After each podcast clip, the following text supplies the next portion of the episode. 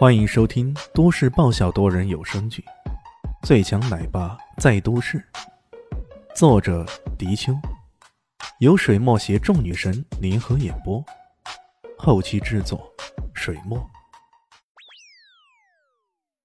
第六百零三集，这两天赵明奇有种意气风发的感觉，拖延了那么久，就在昨天，他的父亲赵家家主赵光义终于暗示。下一任家主之位基本上已经确定是他了。生活在母亲的阴影下，一直不得他欢心的赵明奇，终于有种解放的感觉。非但如此，在与朋友会面的时候，一位来自泰王国金非相似的高僧，更是言之凿凿地告诉他，说他今日红运当头，有三得意。所谓的三得意是事业得意、情场得意、赌场得意。这三者。前两者已经被证实了，而第三者，他昨晚特意与一些朋友小赌一番，结果大获全胜。种种结果印证了高僧的准确预言，这让赵明奇更有种意气风发的感觉了。他今天约好了几个朋友出海，去参加海上销金窝的玩乐去了。这个海上销金窝的名称只是其掩饰而已，其真实的内涵就是一艘既玩乐、观光。休闲于一体的海上游轮，在内海的时候，这游轮还是正正规规的。可一旦驶入公海，什么黄啊、赌啊之类的也都出来了。这种游轮本来就是钱家人经营的，不过钱正义那次组织王子的盛宴出事儿了。虽然后世经过警察调查，说此事跟他没有关系，可钱家的名声也落下了不少。为了避免损失，钱正义就将这艘海上销金窝也给卖掉了。接手的家族，据说跟萧家有点关系，大家也就一如既往的去捧场。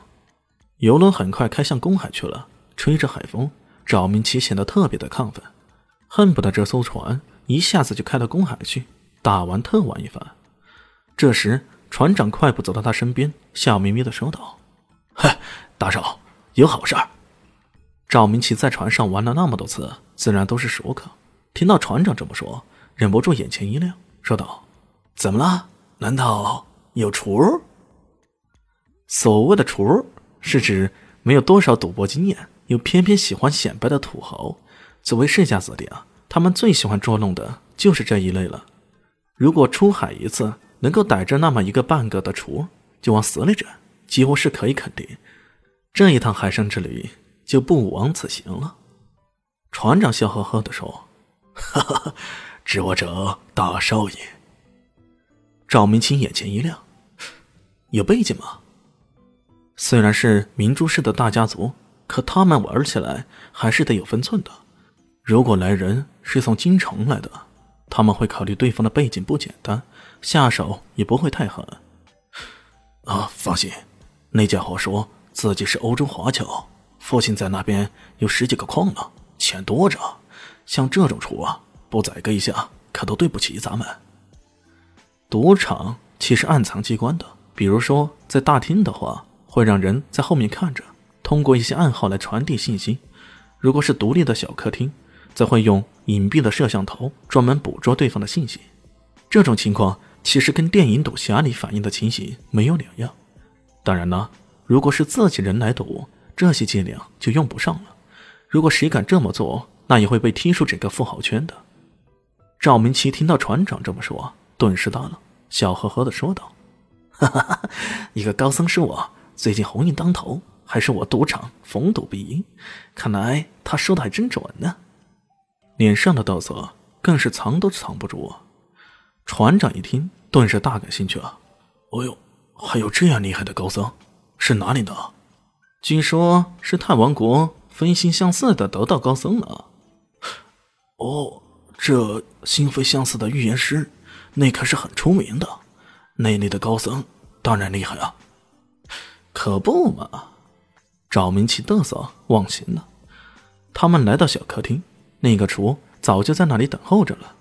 这小子年纪大约二十五六岁，皮肤白皙，看样子保养的还挺不错的。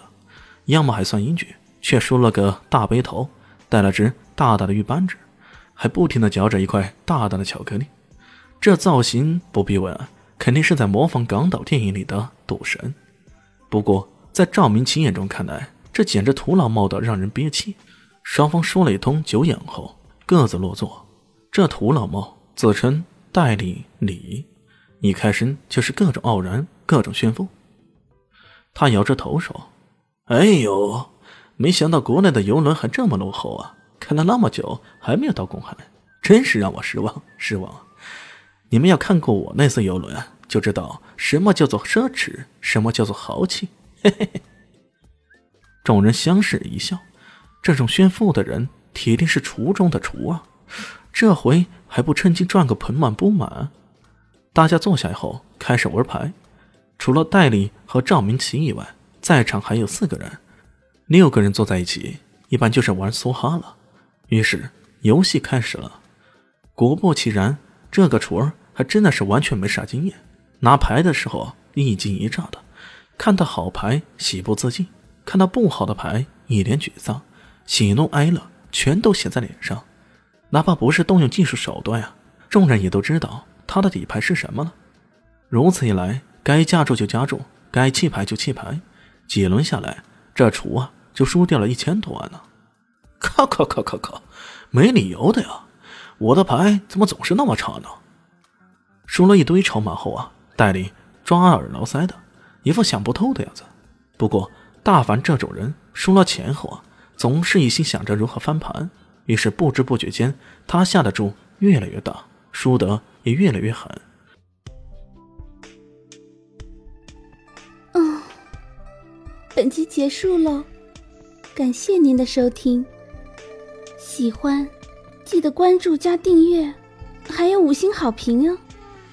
我是指引，哦不，我是周伟莹，我在夏季等你哦。